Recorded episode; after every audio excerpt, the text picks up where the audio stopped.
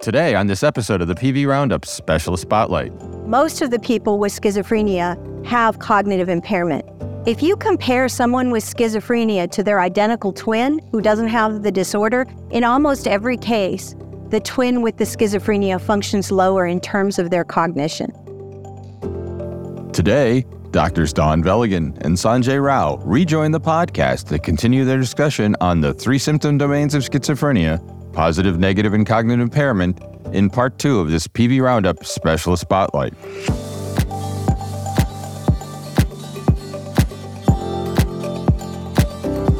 All opinions expressed are those of the presenters and do not necessarily reflect the views of this educational initiative's supporters. Welcome back to the second half of our conversation. Hello, I'm Sanjai Rao, a professor of psychiatry at the University of California, San Diego, and a staff psychiatrist at the San Diego VA. Hi, Sanjai. It's great to see you. I'm Dawn Velligan. I'm from the Department of Psychiatry at the University of Texas Health Science Center in San Antonio. You know, I've always found it interesting that although cognition is mentioned as uh, an associated symptom in schizophrenia. It's not one of the core symptoms, right? Uh, so going back to the beginning, it's one of the reasons we only think of positive and negative symptoms is because that's how the DSM defines schizophrenia. And I'm wondering if you could comment a little bit on how common are these cognitive symptoms? You know, are they do they get worse over time? Are they, you know, or you know, do they change? Are they stable? Well, those are great questions.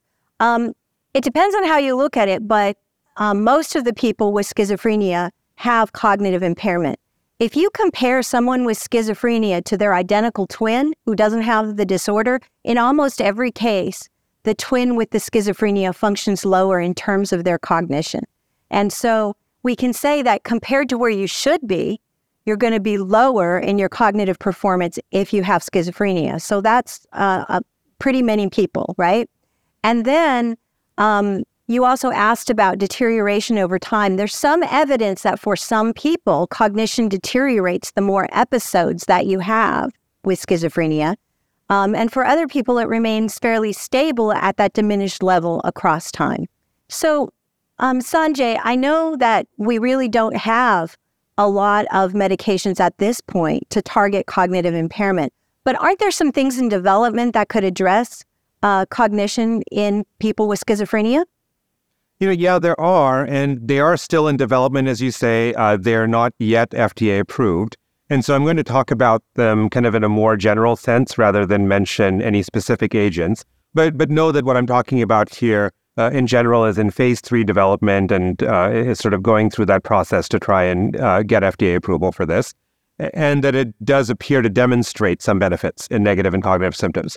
So the first one, there's two that I'm going to talk about. The first one that comes to mind uh, are drugs that are based on muscarinic agonism. And, and so this is a mechanism that we've known for, you know, probably decades now can be helpful in treating psychosis. Uh, these drugs were originally tried in patients who had Alzheimer's. And the idea was that a muscarinic agonist, because there's uh, cholinergic deficiencies in Alzheimer's, was going to help with that.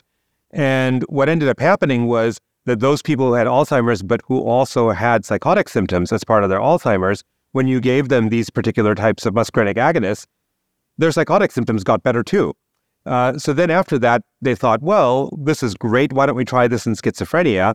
Uh, and they did, and it works. Eh, but the problem is these drugs are really poorly tolerated. Uh, so muscarinic agonists give you all kinds of peripheral side effects. They give you, you know, diarrhea, and uh, and hypersalivation and all kinds of other things, right? And and so the new agent that's under development right now has essentially found a way to block the peripheral effects of the drug while allowing the drug to still go into the CNS, into the brain, and to have the effects in the brain that we'd wanted to have. Uh, and this strategy does appear to reduce those peripheral side effects. And so, you know, approval is still pending, but but that is one hope, and and the data from that sure looks like it has some effect on not just positive symptoms but also negative and cognitive symptoms. Now, the second one that I wanted to talk about uh, are these drugs called TAAR1 agonists, and uh, and so this is uh, this is a really kind of interesting system. So TAAR1, TAAR stands for trace amine receptor, and uh, or amine associated receptor, and one is just the you know the particular variant of that. And what this is, is so there are these things in your CNS called trace amines. And they are present sort of like the monoamines, right? Dopamine and serotonin norepinephrine. But these trace amines are at tiny concentrations, like one hundredth, a couple of orders of magnitude uh, less than your normal monoamine system. And these trace amines are actually used by your brain to regulate monoamine output.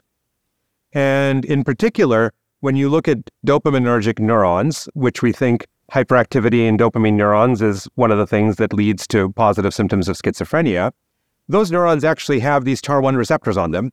And, uh, and so these trace amines bind to those receptors and regulate the amount of dopamine coming out of that neuron. TAAR1 agonists can kind of do that and do it a little bit better if it's not working well enough. So a TAAR1 agonist will also bind to that and will also downregulate the amount of dopamine coming out. And so here, for the first time, you have a dopaminergic mechanism that doesn't involve blocking the dopamine receptor. Uh, blocking the dopamine receptor is one of the things we think maybe makes negative symptoms worse. And so if you can shut down positive symptoms without making negative symptoms worse and perhaps even improving them by better regulating the flow of dopamine, that might be an advantage as well.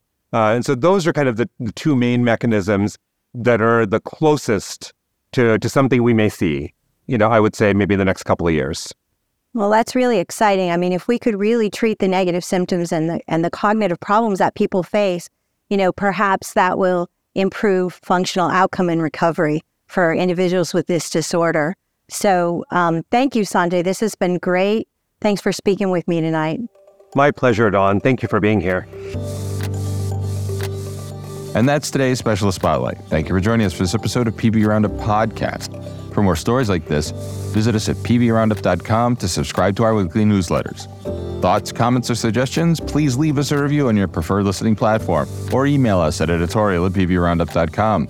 Subscribe to our podcast on Spotify, Pandora, Apple Podcasts, TuneIn, or Google.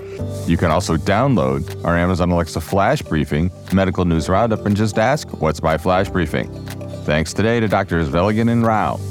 Join me next time for an episode where we cover the latest stories in the world of medicine.